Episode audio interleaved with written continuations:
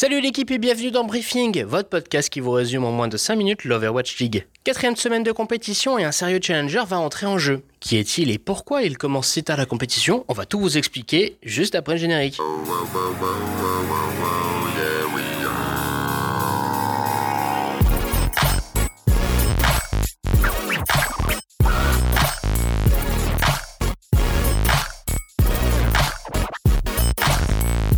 Ça commence à devenir une habitude pour la petite info bref d'intro à l'émission, où nous allons parler encore une fois du coronavirus qui pousse encore une fois la Ligue à annuler le homestand des Seoul Dynasty de la semaine prochaine.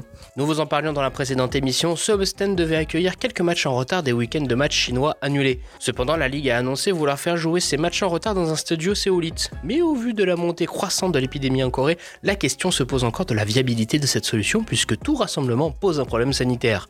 A notre avis, nous nous dirigeons peu à peu vers des matchs qui seront joués online la santé des équipes, du staff et malheureusement des spectateurs qui ne pourront pas assister en live aux rencontres seront protégés. Qu'en pensez-vous? J'aimerais bien avoir votre avis dans les commentaires de l'émission.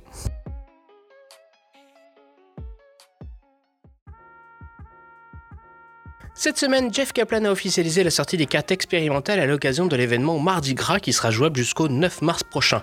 Petit rappel sur le concept des cartes expérimentales, afin d'accélérer les patchs d'équilibrage sur le jeu, les développeurs abandonnent partiellement le serveur PTR, disponible uniquement sur PC, pour pousser sur toutes les plateformes où le jeu est disponible des modes de jeu où plusieurs ajustements seront apportés aux héros et au format de partie à des fins de test pour équilibrer le jeu. Cette semaine, les développeurs ont décidé de tester le format 3 DPS, 2 soigneurs et un tank, afin de réduire la file d'attente des joueurs voulant jouer DPS. Aujourd'hui, le résultat est sans appel puisqu'il faut maintenant environ 2 à 3 minutes pour trouver une partie contre une dizaine en partie régulière. Mais ce sont les tanks qui grincent des dents puisque ce sont eux qui doivent désormais patienter 10 minutes avant de trouver une partie.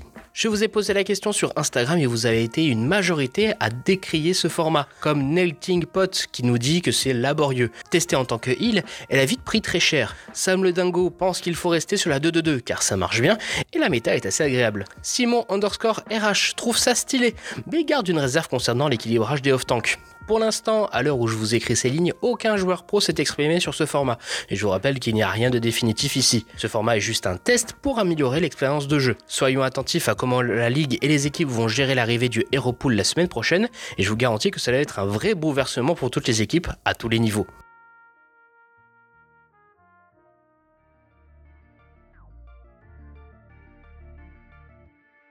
Comme je vous le disais au sein du planning OWL 2020, toujours disponible gratuitement sur planningowl.djk.fr, cette semaine 4 en direct du Revention Music Center d'Houston marque le début de la compétition pour les Atlanta Rain. L'équipe du Phoenix n'avait pas encore joué depuis le début de la saison, pas à cause des homestands chinois annulés, mais bien à cause d'une non-programmation de match pour l'équipe. Avantage ou inconvénient, le débat reste entier et la réponse sera dite sur le terrain en fonction des performances des rouges et gris face à des adversaires de choix, les Toronto Defiants et les Paris Eternal.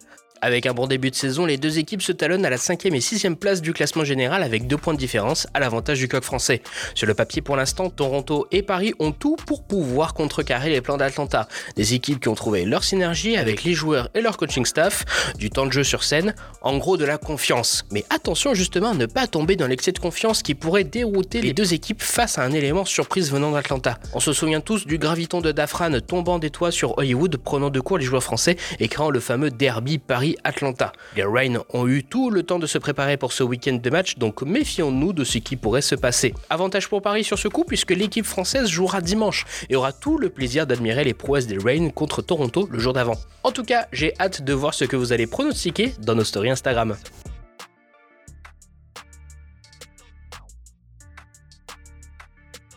C'est tout pour cette semaine bien chargée. Briefing est une émission que vous pouvez retrouver sur toutes les plateformes de podcast audio, donc n'oubliez pas de vous abonner pour recevoir gratuitement les prochains briefings aux nouvelles. De plus, si vous êtes abonné au podcast, vous aurez la primeur d'écouter l'émission le vendredi matin avant qu'elle soit disponible sur YouTube et IGTV. Tous les liens sont dans la description, donc foncez vous abonner gratuitement. L'émission de cette semaine vous a plu? Si c'est le cas, n'hésitez pas à lâcher un like, un commentaire et à en parler autour de vous. C'est le meilleur moyen pour soutenir l'émission. Je compte sur vous. Sur ce, on se donne rendez-vous la semaine prochaine pour un retour à Washington et pour la rencontre Paris Eternal Philadelphia Fusion qui va mettre à mal les supporters français. D'ici là, portez-vous bien et ne soyez pas toxiques. C'était Jérémy. Ciao